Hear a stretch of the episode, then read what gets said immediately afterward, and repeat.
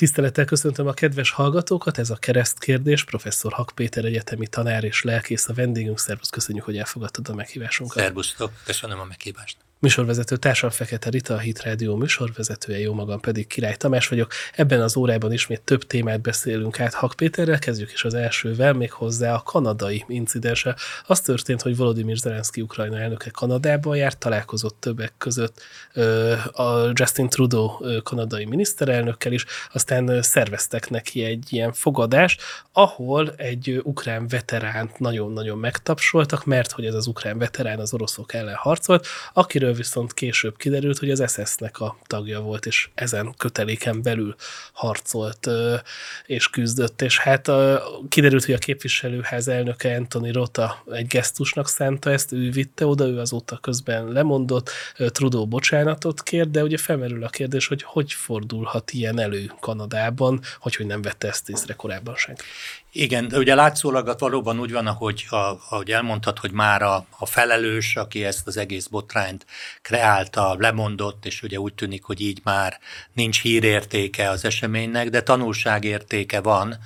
E, ugye ez az esemény egyébként a kanadai parlament ülése volt, tehát a a szövetségi törvényhozás épületében, Ottavába Zelenszky beszélt, ha jól értettem a hírekben, tartott beszédet, és ennek a, a, fogad, a parlamenti ülésnek a keretében a karzaton helyet foglaló szemét köszöntötte a házelnök, és, és ukrán hősként állította be, és valóban utána rövid időn belül kiderült, hogy hogy, hogy hát valójában a galiciai SS-ben szolgált, ami ugye azért fontos, mert az, a Nürnbergi e, törvények, tehát a Nürnbergi felelősségre vonás, a második világháborút követő felelősségre vonás keretében az SS-t az háborús e, e, bűncselekményekben résztvevő szervezetnek, tehát bűnös szervezetnek, bűnö, bűnöző szervezetnek nyilvánították, tehát ennek a szervezetnek a tagsága ez,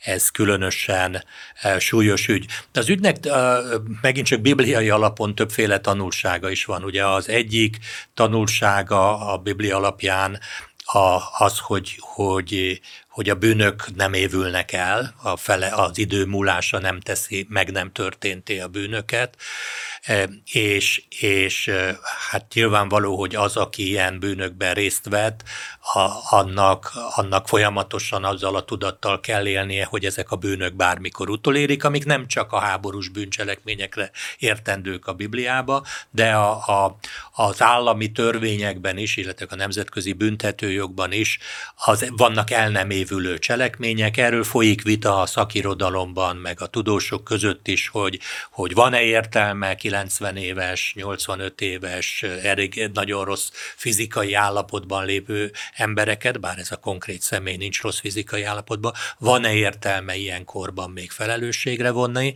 Ugye vannak olyan érvek, akik azt mondják, hogy az elévülésnek ki kéne erre is terjedni, és 20-30 vagy 40 év után a felelősséget eh, nem kellene firtatni, de vannak olyan érvek, én magam is inkább emellett vagyok, hogy akik bizonyos bűncselekményeket követnek el, azok, azok soha ne higgyék azt, hogy megúszhatják, és életük végéig, ha nem is vonják őket felelősségre, abba a tudatba éljenek, hogy bármikor felelősségre vonhatják őket, és ugye ennél az ukrán embernél is ugye egy új fejlemény a Rota lemondásán kívül, hogy a lengyel oktatási miniszter felvetette, hogy Lengyelország kérheti a kiadatását Hiszen Kanadátán. lengyel, ez az osztag, számos lengyel ember meggyilkolásáért is felelős. Valószínűleg így van, de hát a lengyelországi zsidók meggyilkolásáért is felelős lehet, hiszen azok a zsidók lengyel állampolgárok voltak. Tehát könnyen lehet, hogy őt Lengyelországban bíróság elé fogják állítani, majd ezt meglátjuk, hogy hogyan alakul tovább. Ugye voltak más háborús bűnösök is, akiket például a Vizentál központnak ez a küldetése, hogy, hogy felkutassa ezeket, és hogy folyamatosan fenntartsa a, a a fenyegetést az ilyen háborús bűncselekményekben résztvevők életébe. Tehát ezzel szerintem ez egy nagyon ez egy fontos tanulság, és lehet, hogy ennek a bácsinak volt pár perc ünneplésben része, de lehet, hogy az élete végét börtönben fogja megélni, és ott fog meghalni. A, a másik szintén bibliai tanulság, hogy, és a politikusoknak ebben különösen óvatosnak kell lenni, a Biblia arra tanít bennünket, hogy legyünk gyorsak a hallásra és késedelmesek a szólásra. Ugye ez a bibliai elv, ez nagyon ellentétes a mai kultúránkkal, mert ha ma erről nem beszélünk, akkor aki, aki lemarad, az kimarad a diskurzusból, tehát ha ma nem mondunk erről valamit, jövő héten már nem lehet szóba hozni. Aki most rögtön nem kommentel, az lehet, hogy már soha nem tud hozzászólni, mert már közben tovább gördül a vita. Most van egy olyan közhangulat, ugye ezt a, a közösségi média is, a, az elekt, a, a kábel televíziózás óta már tulajdonképpen a 20. század végén megjelent, hogy, hogy, hogy a hírverseny, amiben ugye a politikusok úgy kapcsolódnak be, hogy ha, ha mondok valami olyat, ami hírré válik, akkor ezzel javítom a helyzetemet. Tehát van egy kényszer közszereplőkön is, politikusokon különösen, de az újságírókon is, hogy gyorsan mondjunk valamit, hozzuk le a hírt. Ugye azt az elvet, amit annak idején mindig úgy emlegettek, mint a BBC vagy a Reutersnek az elve, hogy két vagy három független forrás nélkül nem lehet egy hírt lehozni, ami egyébként megjegyzem le, lehet, hogy BBC-nek tartják, de valójában bibliai forrás, mert a Biblia mondja azt, hogy két vagy három bizonyságon áll meg valami. De a hírverseny óta a kábel televíziózás, a, nézet, a mérhető nézettségi verseny, a mérhető nézettség és az ebből adódó nézettségi verseny okán mindenki abban érdekelt, hogy dobjam ki, aztán nem érdekel, hogy kiderül, hogy nem Moszkvában, hanem Leningrádban, nem Mercedeseket, hanem moszkvicsokat, és nem osztogattak, hanem fosztogattak. Tehát ez ma már nem érdekes, hogyha kiderül, az kisebb baj, mint ha lemaradunk. Most ugye a, a, én, én valahogy megértem, nem értek egyet, és a, parlament, a kanadai parlament elnökével nagyon nem értek egyet, de értem, még a megérteni szó se jó, értem, hogy a, a, a korszellem hogy vitte őt bele, hogy most mindenkinek, aki bizonyos politikai mezőben mozog, valami nagyot kell mondani Ukrajna ügyébe, és ő úgy érezte, hogy, hogy talán a választókörzetében tud egy ukrán emberről, nem tette meg azt, hogy utána nézzen. A körülményekből az látszik, hogy ez nem lett volna nehéz, mert, mert pár órán belül a, a, a nyilvánosságra került ez a múlt. Nem tette ezt meg, hanem úgy érezte, hogy na akkor most ő is eh, abban a reflektorfényben, ami Zelenszkire és az ukrán ügyre irányul, abban ő, ő tündekölni tud és hát erre kiderült, hogy, hogy abszolút az egész ügynek egy nagyon nagy öngolt lőtt. Ugye azért nagyon nagy öngól, mert egyfelől ugye az orosz érvelés az, hogy, hogy ők, ők a náciktól meg akarják megszabadítani Ukrajnát, és hát azért kiderül, hogy, hogy azért voltak is ukrán nácik, meg valószínűleg vannak is. Kínos az ügy abból a szempont, a nyugat szempontjából is, tehát mind az Ukrajnát támogató de, de nyugat, ezen belül különösen Kanada és, és Észak-Amerika számára is, mert egyfelől senki nem vitatja, hogy ezek az országok, mind Kanada, mind az USA, főleg az USA, eh, rendkívüli emberáldozatokat hozott azért, hogy Európát a nácizmustól megszabadítsa. Ez, ez, ezek soha nem felejthető ez az áldozat, amit az Egyesült Államok és Kanada is hozott, hiszen nem az ő területeken zajlott, ők nem voltak közvetlenül fenyegetve, és ennek ellenére hát több százezer amerikai és több tízezer kanadai katona, vagy lehet, hogy az is százezer volt, nem voltam tisztában, nem vagyok tisztában a számokkal ezen a területen, de nagyon komoly áldozatokat hozott mind a két ország. Ez a mér, az éremnek az egyik oldala. A másik oldala az, hogy azért időről időről kiderül, hogy utána a nácik azért viszonylag békés életet élhettek, nem csak Dél-Amerikában, hanem az USA-ban is és Kanadában is. Ugye úgy tűnik, hogy ez a bácsi is, ennek a bácsinál sem firtatta senki, hogy ő Ez az igazságszolgáltatás hibája, vagy az emberek titkolták el a múltjukat? Ez, ez részben, ez szerintem a politika, az államoknak a felelőssége, most így mondom, hogy nyilvánvaló, hogy a, hogy a, a a háborút követő kelet-nyugati megosztottság, tehát a, a, a kommunista blokk és a nyugati blokk közötti konfliktus, Ugye azt eredményezte, hogy az USA nem firtatta már a háborús bűncselekményeket. Ugye a német, német haditechnika az, az azért rendkívül fejlett volt. Ugye utóbb kiderült, hogy nagyon közel voltak a németek a, a, a balisztikus rakéták kifejlesztésében, sőt már voltak is erre vonatkozó fegyver, fegyverkísérleteik, vagy már be is vetettek néhányat. Tehát az amerikaiak örültek annak, hogy ezt a tudást átmentik maguknak, örültek annak, hogy, hogy ezekkel a, a nácikat kiszolgáló tudósokkal, meg katonákkal gyarapodnak, ugye nagyon sok katonai ismeretet is átvettek. Tehát, és ugye a, a, attól a pillanattól kezdve, hogy a Szovjetunió lett az elsődleges ellenség, attól a pillanatból működött az a logika, hogy az ellenségem ellensége az, ha nem is a barátom, de nem az ellenségem. És, és ugye hát tulajdonképpen az derül ki, hogy Kanada, Kanada hát mellevelet adott ennek, a, az el, úgy tűnik, hogy egy háborús bűnösnek, az biztos, hogy egy háborús bűnös szervezet tagjának, és nem firtatta a felelősségét, és ez ugye rámutat arra, hogy amikor az észak-amerikai államok Európát kritizálják abban a kérdésben, hogy esetleg hagyják európai kormányok, ugye a magyar kormányt is érte. Néha ez a vád különösen 2010 körül a szabadságtéri szerencsétlen emlékmű kapcsán, megjegyzem, nem teljesen indokolatlanul, tehát ott, ott a magyar kormány ott a németekre hibát. hárítja Így van, és az, abban szerintem a magyar kormányzat hibát követett el, hogy ezt hagyta. Az, hogy vannak művészek, meg vannak történészek, akik így értelmezik. Ha csak nem tankönyvben jelenik meg, akkor az, az nem probléma, de az, hogy egy ilyen központi téren felállít egy emlékművet, amit egyébként azóta se adtak át, tehát látszik, hogy a kormányzat ugye nem bontatta le, de, de, de, de nem állt mellé, Ugye ezt joggal kritizálták az amerikaiak, de miközben ezeket a, a, a szálkákat helyesen kiveszik az európai, magyar, szlovák, e, vagy akár a lengyel e, utódok szeméből, a közben a saját szemükből is ki kéne venni azt, ami ott van, hogy, hogy hát mi is volt a háború után, mi volt a viszonyuk a, a nácikhoz, és hogyan biztosítottak számukra jó életet, ami, ami tulajdonképpen egy igazságtalanság, mert azok az emberek, akik milliók haláláért voltak felelősek, azoknak az elégedett, boldog, jólétben eltöltött élete, az az igazság ellen kiállt.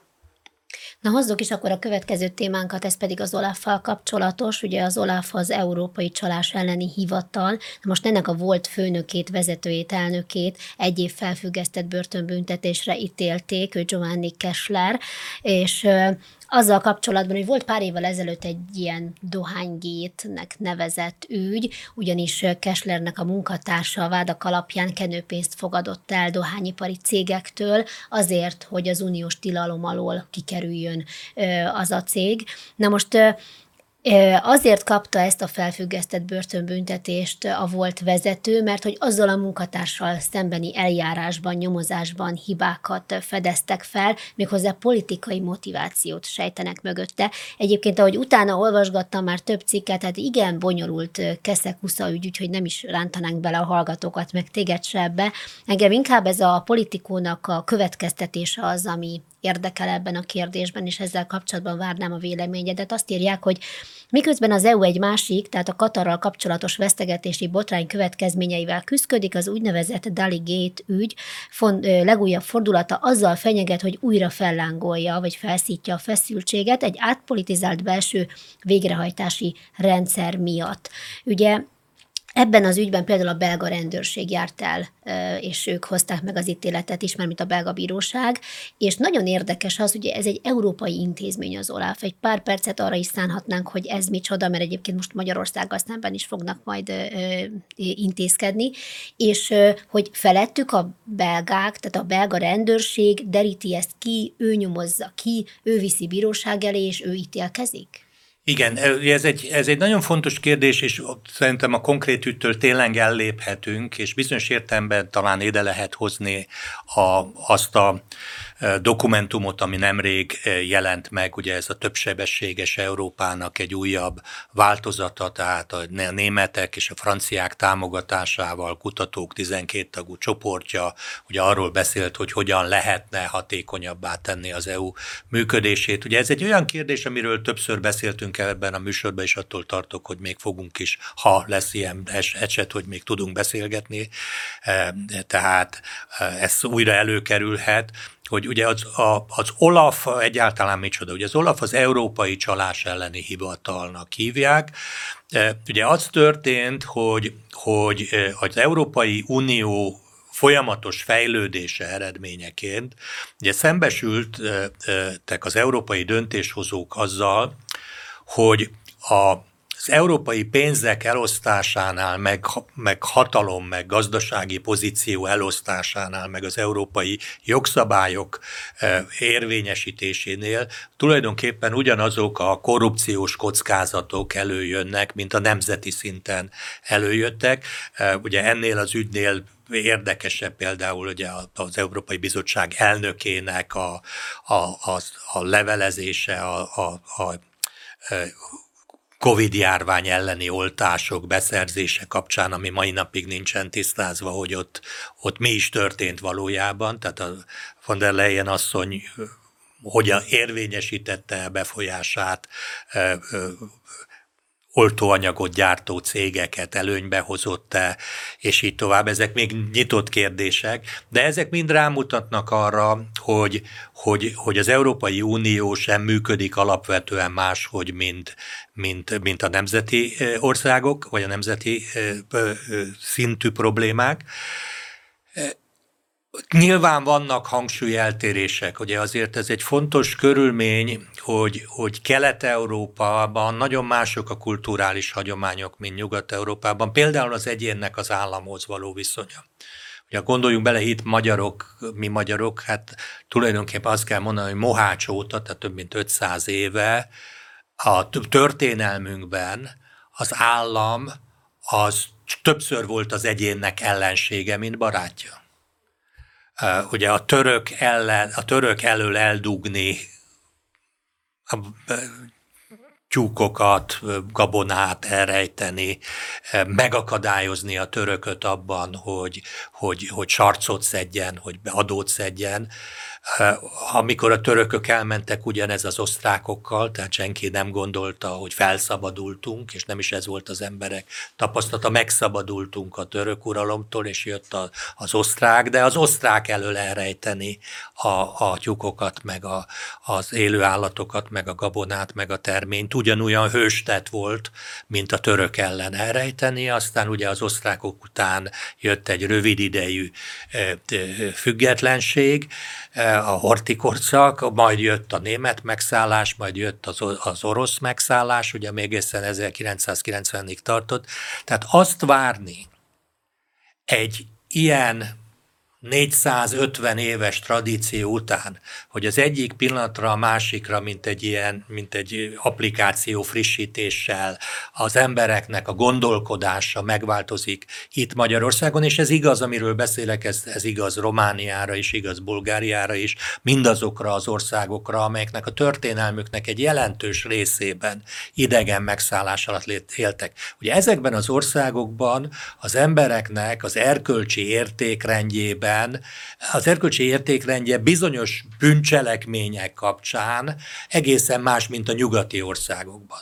Tehát ezekben az országokban az adócsalás az nem, hogy nem volt bűn, hanem hősi tett volt a kommunista megszállás alatt, ugye ezzel is gyengítjük a megszálló hatalmat, hogy elcsaljuk az adót, a közpénzeket elvisszük, mert akkor is jobb harám, ha, ha az én dolgaimra költik. Tehát ezekben az országokban a korrupcióhoz, adócsaláshoz nagyon máshogy állnak hozzá az emberek, és ez, ez egyik pillanatról a másikra nem változik meg. Nyilvánvalóan skandináv országokban, Svédországban, Finnországban egészen másban nőttek fel az emberek, hiszen ők abban nőttek fel, hogy amit az állam elvesz tőlem, azt a gyerekeim oktatására, egészségügyre költi. Ha az államot meglapom, akkor a gyerekem oktatását teszem tönkre, vagy akkor egy a nagymamám. És például a skandináv országokban egy hazafias tett is az, hogy magas adót fizetnek, tehát az, hogy hozzátartozik a szerep. Ha népszavazás, amikor népszavazásra, bocs, vagy pontosan a választásokon rendszeresen nyernek a magas adót eh, hirdető pártok, mert azt mondják, hogy nyilván ők nem azzal kampányolnak, hogy mi fogunk magasabb adót, hanem mi fogunk több ellátást nyújtani, de az emberek tudják, hogy a több ellátást, jobb iskola, jobb, jobb oktatási eh, rendszer, jobb kórház, eh, jobb, köz, jobb közbiztonság, ez mind pénzbe kerül, tehát ez mind magas adókat feltételez. De, de ezekben az országokban, hogy az adócsalót, az adócsalást eh, erkölcsileg úgy ítélik meg, ha, ha nem is úgy, mint az, az, az erőszaktevőt, de úgy, mint a rablót vagy a tolvajt. Aki a közt meglopta. Aki a közt meglopta, és, és ugye ez, a, ez az értékítélet Magyarországon, ha valakit eh, gazdasági vagy korrupciós csőlekményért elítélnek, akkor akkor az ő megítélések jobban hasonlít egy közlekedési bűnöző, aki ugye gondatlanságból okoz cselekményt, egy közlekedési balesetért elítélthez, mint, mint, mint egy rablóhoz, vagy egy, vagy egy tolvajhoz, vagy egy csalóhoz. Tehát, tehát ugye ez a, ez, ez a feszültség egyébként az Európai Unió bővülésével megjelent, hogy, hogy a közpénzekkel való bánás, egyszerűen más a logika, tehát más a kultúra, amiben belelőttek. Én nem, tehát nehogy félreértés legyen, nem, nem azt mondom, hogy, hogy, hogy itt a lopás kultúrája volt valami román miniszter, aki, aki ezzel érvelt. Én nem erről beszélek, csak egyszerűen a, a, a társadalmi megítélése bizonyos cselekményeknek. És ugye rá kellett jönni az uniónak arra, hogy ugyanaz a logika működik, mint a, mint a, a, ugye a, a háborúk után a háborús bűnösöknek a felelősségre vonásánál, mondjuk a volt jugoszláv háborúba, hogy a, ugye a szerb a horvátok által háborús bűnösnek tartott szerb tábornok, az a szerbek nemzeti hőse volt, és vissza, oda-vissza, tehát a szerb bíróság nem ítélte el a, a szerb katonákat, a horvát meg a horvát katonákat nem ítélte el, mert őket nemzeti hősnek tartotta, és ugye szembesülni kellett az uniónak azzal, hogy az uniós pénzek nél, hogyha ha, ha nem jól hasznosulnak, vagy ellopják az uniós pénzeket, akkor a nemzeti hatóság igazából nem érdekelt ennek a feltárásában. Tehát egy, egy most nem Magyarországgal példálozom mindig, egy szlovák rendőr nem érdekelt abban, hogy az uniós pénzeket felderítse, vagy a szlovák igazságszolgáltatás, mert ha felderíti, akkor egyfelől vissza kell fizetni azokat a pénzeket, másfelől a következő pénzosztásnál kevesebbet kapunk, tehát jobb ezeket az ügyeket nem feszegetni, a nemzeti érdek ellen teszek, ha ezeket le, leépítem. Ugye erre az uniónak az volt a válasza, hogy akkor létre kell hozni olyan uniós szerveket, amelyek bizonyos kérdéskörökben nyomozhatnak, az Olaf így jött létre. E, így jött létre az Európai Ügyészség, amit ugyan nem az Unió, hanem a tagállamok hoztak létre, de az Európai Ügyészség is erről szól. És ugye az az érdekes, hogy a, a, ugye a, a, a föderális Európát, tehát az Európai Egyesült Államokat létrehozni akarók, azoknak rögtön felcsillant a szeme, hogy ez milyen nagyszerű, hogy ahogy Amerikában van állami rendőrség és szövetségi rendőrség, állami nyomozóhatóság és, és Federal Bureau of Investigation, tehát szövetségi nyomozóhatóság, az FBI. Tulajdonképpen az OLAF tulajdonképpen egy ilyen euró európai nyomozó hatóságnak az előképét jelentheti, mint ahogy az ügyészség is. Ugye Magyarország nem akar belépni az ügyészségbe, az európai ügyészségbe, nem akar csatlakozni ehhez a szervezethez, és emögött nyilván a kritikusok azt mondják, hogy azért, mert ez leleplezni a korrupciót. A valóság szerintem az, hogy azért, mert, mert, mert a magyar kormánynak az Európa víziója, abban nem férnek bele a szövetségi ügyészség és a szövetségi bíróság ügye, hanem ezeket az ügyeket a nemzeti hatóságok tennék. Itt jegyzem meg egyébként ugye, hogy azért jól látszik, hogy Európa nagyon sok tekintetben, különösen az unió pártiak szemébe úgy tűnik, hogy a Európánál van mindenre a megoldás, és lám, hogy az európai hivatalnokok azok mennyivel jobbak, mint a korrupt nemzeti hivatalnokok, vagy az európai politikusok mennyivel magasabb szinten vannak, mint a korrupt nemzetiek, és egymás után derül ki, hogy ez nem így van. Ez az ügy is azt mutatja a, a, az Európa Parlament alelnökének és más tagjainak a korrupciós ügyei is ezt mutatják, és, a, és az elnöknek a, a, a fura ügyei is erre utalnak, mutatnak rá. De azért arra lehet számítani, hogy az ilyen típusú szervezeteket akarják megerősíteni, annak ellenére, hogy az európai pénzek elveszt, el, széthordásának, vagy az európai pénzekkel kapcsolatos korrupciónak a megelőzésére sokkal, de sokkal több lehetősége lenne az uniónak. Aki vet már fel a hallgatók közül ingatlan fejlesztésére hitelt banktól, az tudja, hogy nem úgy van, hogy beírom, hogy szükségem van 10 millió forintra, a bank megnézi, hogy van-e fedezetem, és ha megvan, akkor megadja a 10 milliót, hanem hát lépésenként adja, mindig ellenőrzi, hogy tényleg abból a 10 millióból födémet vettem, tetőcserepet vettem, csak akkor utalja, hogyha kijön a szakértő és megnézi. Most az európai pénzek elköltésénél és ez működhetne, tehát létezhet, tehát eh, ahelyett, hogy a megbüntetésre irányuló szervezet szervezeteket erősíteni, ami egyúttal egyébként a Szövetségi Európa megerősítését szolgálja, helyette az ellenőrző és megelőző mechanizmusokat lehetne fejleszteni, de ez, teljesen távol áll az uniós e, e, elvárásoktól. Ugye a nemzeti, a nemzeti megközelítés az, amik ugye ezekben vannak botrányok, hogy hát e, buszmegálló tetejére építenek kilátótornyot, három méter magasra. De miért építenek? Mert a polgármester azt tudja, hogy neki kilátó toronyra nincs szüksége, de csak kilátó toronyra kaphat pénzt. Most ugye ebből óriási botrány van, nyilván szerintem a buszmegállóra épített kilátó is vitatható kérdés, de én megértem azt a polgármestert, hogy én szeretném, ha a gyerekek az esőben, meg a napsütésben fedett helyen állnának, és így várnák a buszt, meg a, a, a nyugdíjasok, akik a faluban élnek, ha bemennek a városba, a egészségügyi ellátást igénybe venni, akkor nem a tűző napon állnak, és a költségvetésemben nincsen erre pénz, a, zsebemből nem tudom megfizetni, akkor megpályázom ezt. De itt nem, nem csak azokat kellene hibáztatni, akik ezeket a pályázatokat végigfuttatják, hanem akik erre kifizetik a pénzt. Ugye ez a lomkorona nélküli lomkorona sétány is ilyen, tehát azt, azt mielőtt átutalják a pénzt, meg kell nézni, hogy amit itt létrehoztak, az, az működik-e.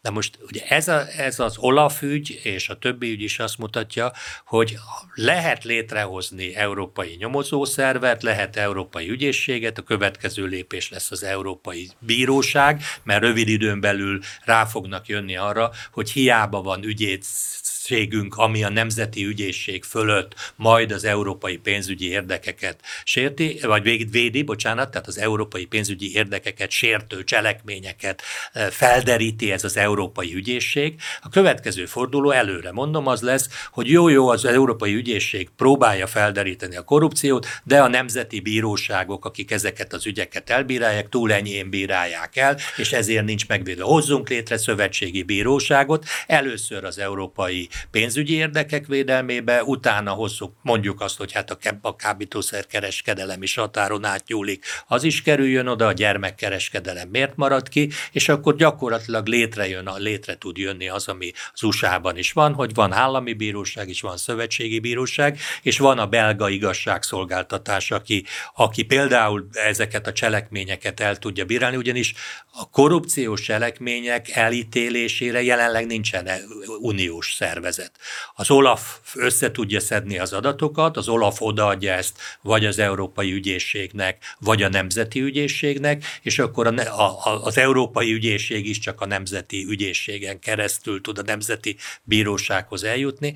Tehát gyakorlatilag most még mindig ott vannak a nemzeti szervezetek, a kérdés az, hogy meddig, mert, mert minden ilyen ügy abba az irányba megy, ugye a, a, a, akik az Európa, a brüsszeli bürokráciának, a hatalmának a kiterjesztése az érdeke, és sok európai politikusnak is az az érdeke, hogy az Európa Parlament hatalma növekedjen, a brüsszeli bürokraták hatalma, a bizottság hatalma növekedjen. Ugye ez elvileg a, az európai csatlakozás az azt jelenti, hogy a tagállamok azok a szuverenitásuknak egy részéről mondanak le. Európai bürokraták ezt egyszerűen nem értik, ők azt mondják, hogy hát amikor egy ország belépett, akkor a szuverenitásáról lemondott, attól kezdve csúnyán szóval kus az adott országnak, nem szólalhat meg, eh, hiszen csatlakozott önként az Európai Unióhoz, és ezzel elfogadta magára nézve az unió szabályait, megjegyzem azokat is, amik a csatlakozás után keletkeznek, tehát ugye sok ország arra panaszkodik, hogy az az unió, amiben most vagyunk, és ez szerintem is így van, ez az unió, amiben most vagyunk, ez nem az, amiben, amihez 2004-ben Magyarország csatlakozott 19 évvel ezelőtt. Ugye mondtam, hogy most Magyarország ellen is fognak vizsgálatot indítani, hát ez pont a Nyírmárton falvai lomkorona sétány, ahol ugye nincs erdő, tehát lomtalan, és az lenne a kérdés, hogy egy ilyen vizsgálat, amikor lezárul, és kiderül, hogy ez valóban nem volt szabályos, nem úgy költötték el azt a pénzt, ahogy kellett, ilyenkor a polgármester kap büntetést, Nyírmárton falva kap büntetést, vagy az ország, hogy működik ez? Hát ugye egyfelől az Olaf már régóta vizsgálódik Magyarországon, tehát ez nem egy új intézmény.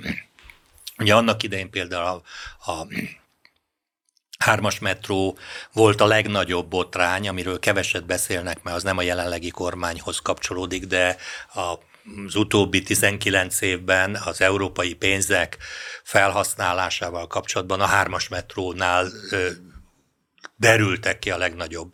Ez az érdekes módon ott sem lettek azért jogi felelősségre vonásra. A személyek jogi felelősségre vonása nem, de vissza kellett óriási összegeket fizetni Magyarországnak, és ugye így van ez a válasz a, a Rita kérdésére is, hogy ugye első körben az országot büntetik meg, tehát a, mivel a pénz kiosztá, kiosztásáról és a pénz felhasználásának az ellenőrzéséről a nemzeti szintű szervezeteknek kell gondoskodni. Tehát az Unió azt mondja, hogy minden állam hozzon létre ilyen szervezetet, ami ezt ellenőrzi.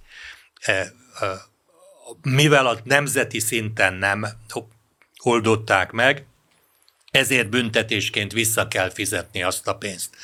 Utána a következő lépés, hogy az OLAF adott esetben személyek felelősségére irányuló adatokat is közölhet a magyar hatóságokkal.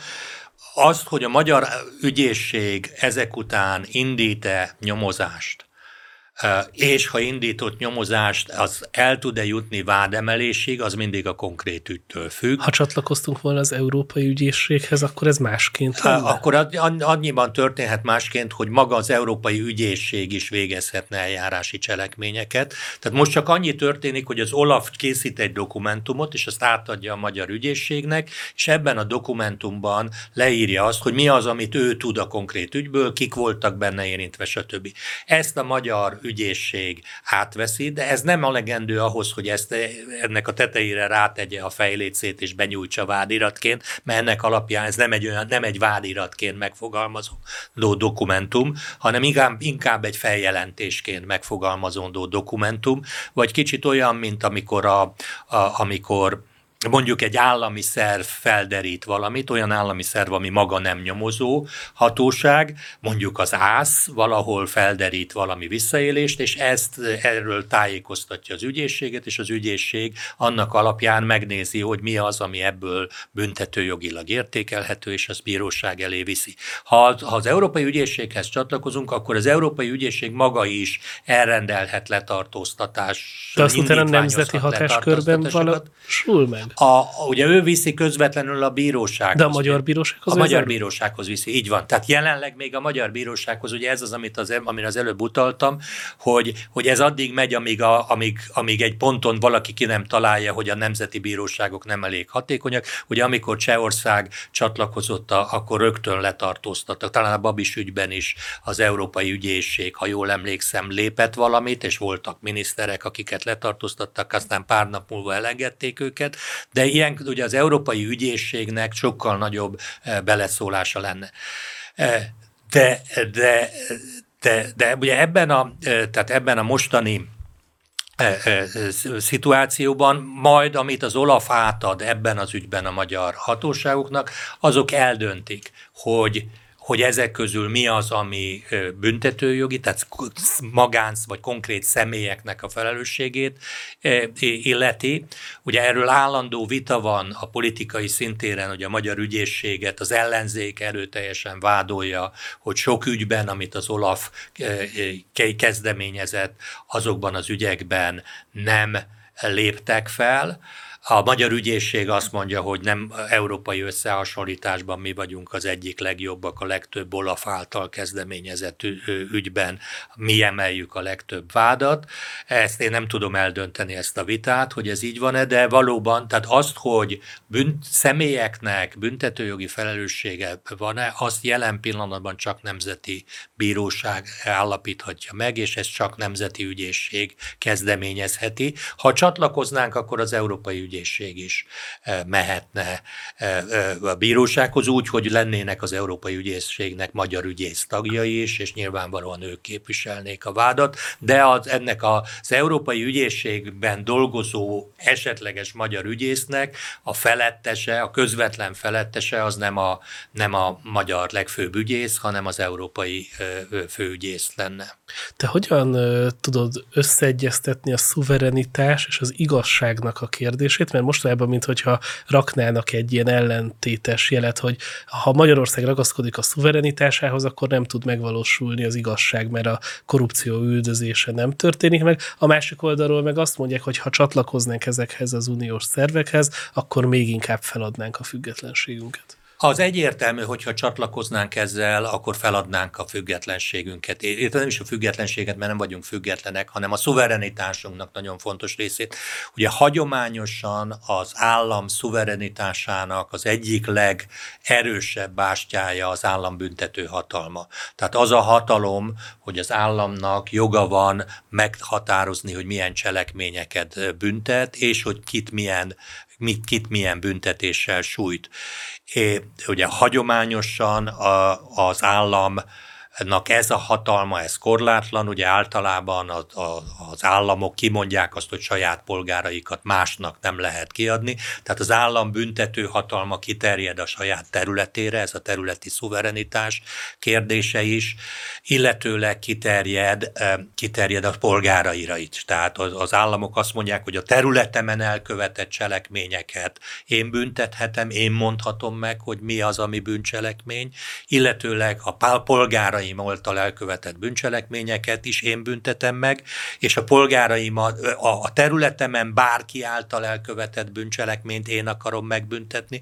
Tehát így van a magyar törvény is, hogy külföldi állampolgár által Magyarországon elkövetett bűncselekményeket a magyar bíróság bírálja el, még ha két külföldi polgár között is történik a bűncselekmény, akkor is a magyar területen követik el, akkor az magyar joghatóság alá tartozik, és a magyar polgároknak minden hol el, külföldön elkövetett bűncselekményeire is kiterjed a magyar állam joghatósága, vagy egy adott nemzeti állam joghatósága. Most a, a, ugye a Nürnbergi perekkel indult el a nemzetközi büntetőjognak, a, a büntetőjognak a nemzetközi szintre emelése, ez ugye ez egy új fejlemény volt, és és ugye egyre jobban jelenik meg, ahogy utaltam is rá, az az igény, hogy legyen Európai Uniós büntetőjog is, hogy a, a ugye kötelező normák vannak ma már az államokra, hogy bizonyos bűncselekményeket kötelesek az unió tagjai, bizonyos cselekményeket kötelesek bűncselekményé nyilvánítani, tehát ebbe megszűnt a szuverenitás. Ezt jónak bele kell tenni. Tartod? Ez, e, én ezt nem a jó és a rossz kategóriájába sorolnám, e, mert ez egy bizonyos értelemben szükségszerűség. Tehát az uniós együttműködésnek van egy ilyen szükségszerű eleme. E, ha ezt nem érvényesítenénk, akkor, akkor, akkor egyes uniós országok abból gazdagodnának meg, hogy, hogy a bűnözők számára... Ezt egy... gazdaság területén mondjuk abszolút értem is, tehát adójog, stb. Igen. stb. Olyan kérdésekben, hogy akkor például bűncselekménynek számít-e az, hogy valaki lelkész arról prédikál, hogy ez vagy az bűn, szerintem itt van a vékony jég. Ugye itt van a, ez az ára az együttműködésnek, ugye, mert ezen kívül, hogy, hogy meghatároz az Unió bizonyos cselekményeket, tehát azt mondja ki, hogy, hogy például a magyar törvényekbe is bele kell írni azt, hogy az Unió érdekei, gazdasági érdekei ellen elkövetett csalás az bűncselekmény, tehát nem mondhatja azt a magyar állam, hogy oké, okay, ebben nincsen magyar sértett, hanem csak az Unió, ez, ez nem a mi dolgunk. És egy sor más ilyen rendelkezés. Benne van az, hogy az uniós tisztviselők ugyanúgy hivatalos személyek, mint a magyar tisztviselők, tehát az ellenük elkövetett bűncselekményt ugyanúgy kell büntetni, mint a magyar. Ez, ez az együttműködés feltétele, és ugye ehhez kapcsolódik még az ítéletek kölcsönös elismerésének az elve, tehát, hogy amit Magyarországon bűncselekménynek tartanak, és akit elítélnek Magyarországon, azt ugyanezért nem lehet már máshogy elítélni, és akit elítéltek Írországba, azt Magyarország nem vizsgálhatja, hogy, hogy ez tényleg megtörtént. Tehát nem kiadatási eljárás van az unión belül, hanem európai elfogató parancs, vagy a személyek átadása, mert úgy tekintjük a, a másik uniós államnak az igazságszolgáltatási szervét, mint a sajátunkat. A, a, én, én szuverenista vagyok, ezt rendszeresen elmondom, tehát én azt gondolom megint a Biblia alapján, hogy a nemzeti szuverenitásnak van értéke, és, és én azt is gondolom szintén a Biblia alapján, hogy a birodalom az, az, az nem pozitív szereplő. A Bibliában nincsen pozitív birodalom. A birodalom az a szuverenitásokat emészti fel, és el, abból él, hogy elveszi a szuveren, szuverenitás jogköreit. Tehát minden olyan lépés, ami ezt a birodalmat erősíti, az szerintem rossz, és, és ezért én nagyon ellenel vagyok személy szerint a, a, a, az Európai Ügyészségnek, az Európai Szövetségi Bíróság gondolatának, a, a rendőrségek közötti együttműködés az a szuverenitás keretén belül van, az államok közötti bűnügyi együttműködés a szuverenitáson belül van, de hogyha a nemzeti hatóságok fölé emelünk hatóságokat, amik a nemzeti eh, normákkal eh, ellentétes normákat is kikényszerítenek, akkor már nem az állam és a politikailag felelősségre vonható személyek kormányoznak, hanem egy, hanem egy eh, számunkra befolyásolhatatlan szuperhatalom, mert ha, ha mind, a, mind a 7 millió magyar választó egy pártra szavaz, akkor az Európai Parlamentben, a 700 tős Európai Parlamentben 20 szavazatunk van. Tehát ha, ha minden, mindenben egyhangú lenne a magyar döntés, akkor is a többiek le tudnának szavazni, és hát jelenleg még az Európai Bizottság elnöke sem rendelkezik igazán erős demokratikus legitimációkkal, ugye szóba szoktam hozni, hogy hát nincs ember, aki arra szavazott volna a legutóbbi európai parlamenti választáson, hogy van der Leyen asszony legyen a bizottság elnöke, szóba se került a neve, se egyáltalán nem volt róla szó, hogy ő neki bármi, bárki bármilyen szerepet szán, ugye ő a Merkel kormánynak a honvédelmi minisztere volt, senki nem beszélt arról, hogy ő lesz Európa új vezetője, és egyszer csak hops, eh, mint a dobozból a rugós bábú kiugrott, és mostantól ő Európa vezetője, senki nem tudott sem mellette, se ellene szavazni. Tehát ezek a birodalmi intézmények, ezek jóval kevesebb demokratikus legitimációval rendelkeznek. Ugye nem véletlen, hogy amikor külön tartják az uniós választásokat, a európai parlamenti eh, eh, választásokat, akkor sokkal kisebb a választási részvétel mindenhol, a Magyarországon ebbek között ezért is döntött úgy a magyar eh, parlament, hogy, hogy ugyanazon a napon lesznek, mint az önkormányzati választások 2024. Na és akkor végezetül kijöttek a 2022-es népszámlálás részletes adatai, és mivel itt vagyunk a Hit Rádióban, nyilván ennek az egyházi vonatkozása különösen érdekel minket. Kulifai Máté a hetek lapszerkesztője gyűjtött össze néhány tanulságot az egyházi részre vonatkozó adatokból. Ebből többek között kiderült az, hogy a egymillió katolikus eltűnt a 2010-es fel felmérés óta, 20 évvel ezelőtthöz képest csak nem feleződött a számuk. A felmérés szerint a negyedik legnagyobb egyház Magyarországon a hídgyülekezete, amely egyébként nem folytatott kampányt ellentétben sok felekezettekkel, hanem a hívekre bízta, hogy be akarják-e írni a hovatartozást, illetve ami még talán érdekes, hogy nagyon sokan mondják azt, hogy nem vallásosak, illetve hogy nem választanak. A nem vallásos az több mint másfél millió ember, és 3,8 millió ember nem válaszolt, amiből azt a következtetés lehet leszűrni, hogy nincs világos kép arról, hogy mi a magyar társadalom valós vallási helyzete, és a kisebb keresztény közösségek száma és tagsága az pedig jelentősen nőtt. Itt a más keresztény felekezetről van szó, akik viszont nem nevezik meg, hogy mely felekezethez tartoznak. De hogy látod, mik a tanulságai ezeknek az adatsoroknak? Hát azt gondolom, hogy ez egy külön műsort is megérdemel. Nagyon-nagyon sokfajta tanulság van.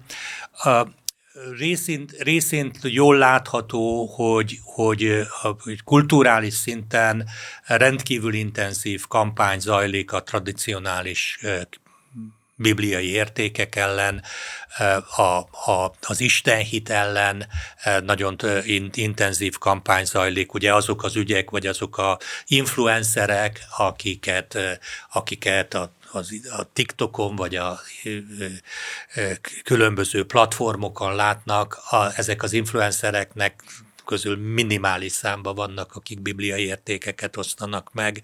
Tehát egy olyan kultúra nő, kultúrában nőnek fel az emberek, amiben a vallás az, az negatív színben van feltüntetve, ha valaki megnézi akár a, a, a streamelő vagy ezeknek a, a mozifilmeket, sorozatokat bemutató csatornákat, hát fehér holló közöttük az a film, ami, ami a bibliai értékeket, vagy az, a, az egyházat pozitív színben tünteti fel.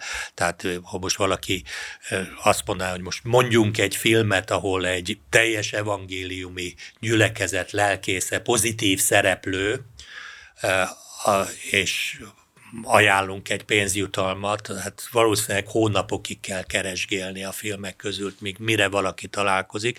Ha olyat kell mondani, amiben ezek ugyanezek a személyek, lelkészek, papok, negatív szereplők, akkor azért a többség megjelenik. Ugye katolikus pap az néha megjelenik, meg apáca pozitív szereplőként, én kifejezetten, hogy evangéliumi, teljes evangéliumi keresztény lelkészek pozitív színben való beállítását mondom. Mondom, lehet, hogy létezik ilyen, én nekem most nem jut eszembe, de nem, nem nézek olyan sok filmet, hogy, hogy meg tudja mit élni, de amiket látunk azokban, azokban a bibliai erkölcs szerint eh, elítélendő szereplők vannak többnyire pozitív színben feltüntetni, házasságtörés, szexuális eh, eh, bűnök, amiket a Biblia annak tart, azok rendszeresen pozitív színben tűnnek fel.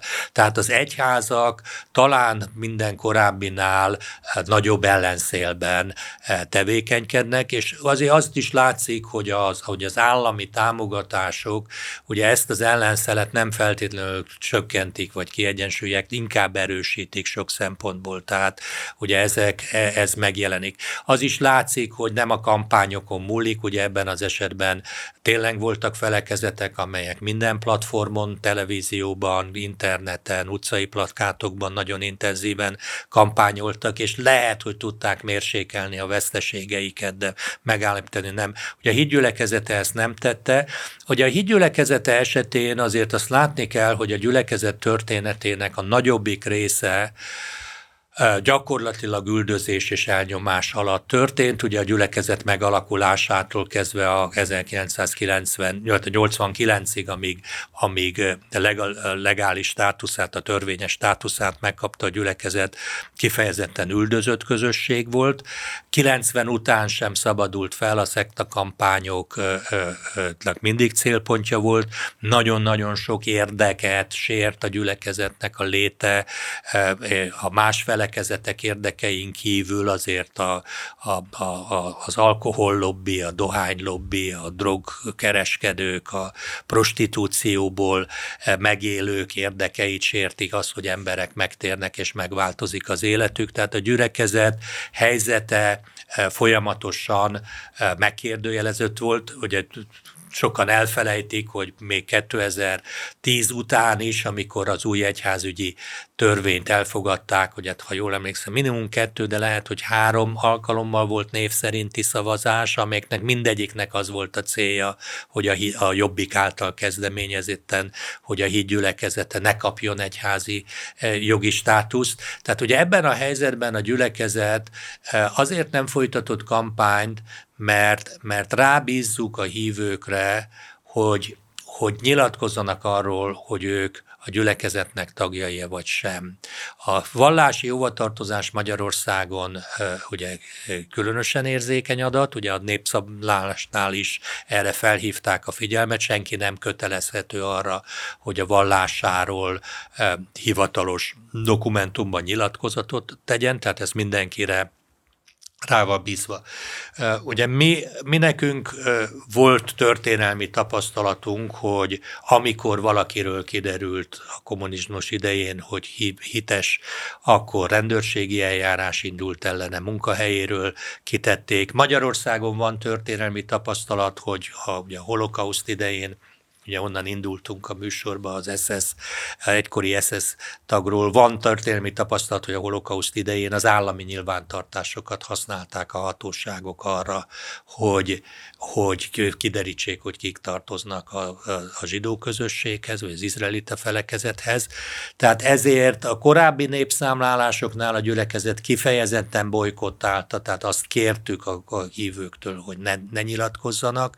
Ugye ez az indoka, hogy a 20 évvel ezelőtt előtti nyilvántartások. 3700, 3700 hívő, valószínűleg ő hozzájuk nem jutott el az üzenet, hogy azt kérjük, hogy ne nyilatkozzanak erről. És ha, ezek a reflexek én a saját ismeretségi körömben is tudom, hogy talán még mindig élnek, abszolút még 2022-ben is. Abszolút élnek, gyengülnek, tehát kifejezetten gyengülnek, tehát az adatokból is látszik, hogy, hogy sokkal többen nyilatkoztak már erről, de én nekem az a meggyőződésem, hogy sokkal sokkal többen vannak, akik a hídgyülekezete tagjai, tehát az én becslésem szerint kb. három-négyszer ennyi ember van, tehát én úgy a saját környezetemet szemlélve én azt gondolom, hogy, hogy négy hitesből egy volt az, vagy háromból egy, aki, aki e, e, nyilatkozott. E, nyilvánvalóan az is kérdés, hogy kit tartunk a hídgyülekezet tagjának, ugye egyes felekezeteknél ez egyértelmű, e, nálunk attól, hogy valaki eljár a gyülekezetben még nem biztos, hogy, hogy a tagi követelményeknek megfelelően nincsen tagnyilvántartás, nincsen tagság. Tehát híd gyülekezetének tagja az, aki magát annak tartja. E, mi azt tartjuk annak, aki, aki a gyülekezet aktív életében részt vesz, e, e, tehát aktívan építi a közösséget. Tehát az a definíció, hogy, hogy ki a tagja a gyülekezetnek, ez is kérdés. Ugye ezért is bonyolult, mert más felekezetnél azért sok esetben ilyen adminisztrált egyházi adófizetés van. Ugye mi időnként megkapjuk, hogy elszedjük az embereknek a pénzét, na de nálunk az nem egy tehát, hogy nem az van, hogy dokumentáljuk, hogy ez ennyit adott, az meg annyit, hanem önkéntes alapon teljesen anonim adományokat gyűjtünk, tehát még ebből se lehet leszűrni, hogy akkor hány fős tagság van. Abszolút, tehát így van, ezt nem lehet leszűrni. Igazából még abból se, hogy hányan vesznek részt az összejövetelem, mert vannak csak érdeklődők is. Aki interneten Van, nézi. aki interneten nézi, tehát igazából mi, az, mi Istenre bízzuk ennek az eldöntés, Isten tudja, nem is azt, Isten nem azt tudja, hogy ki a hídgyülekezete tagja, mert igazából ez nem érdekes.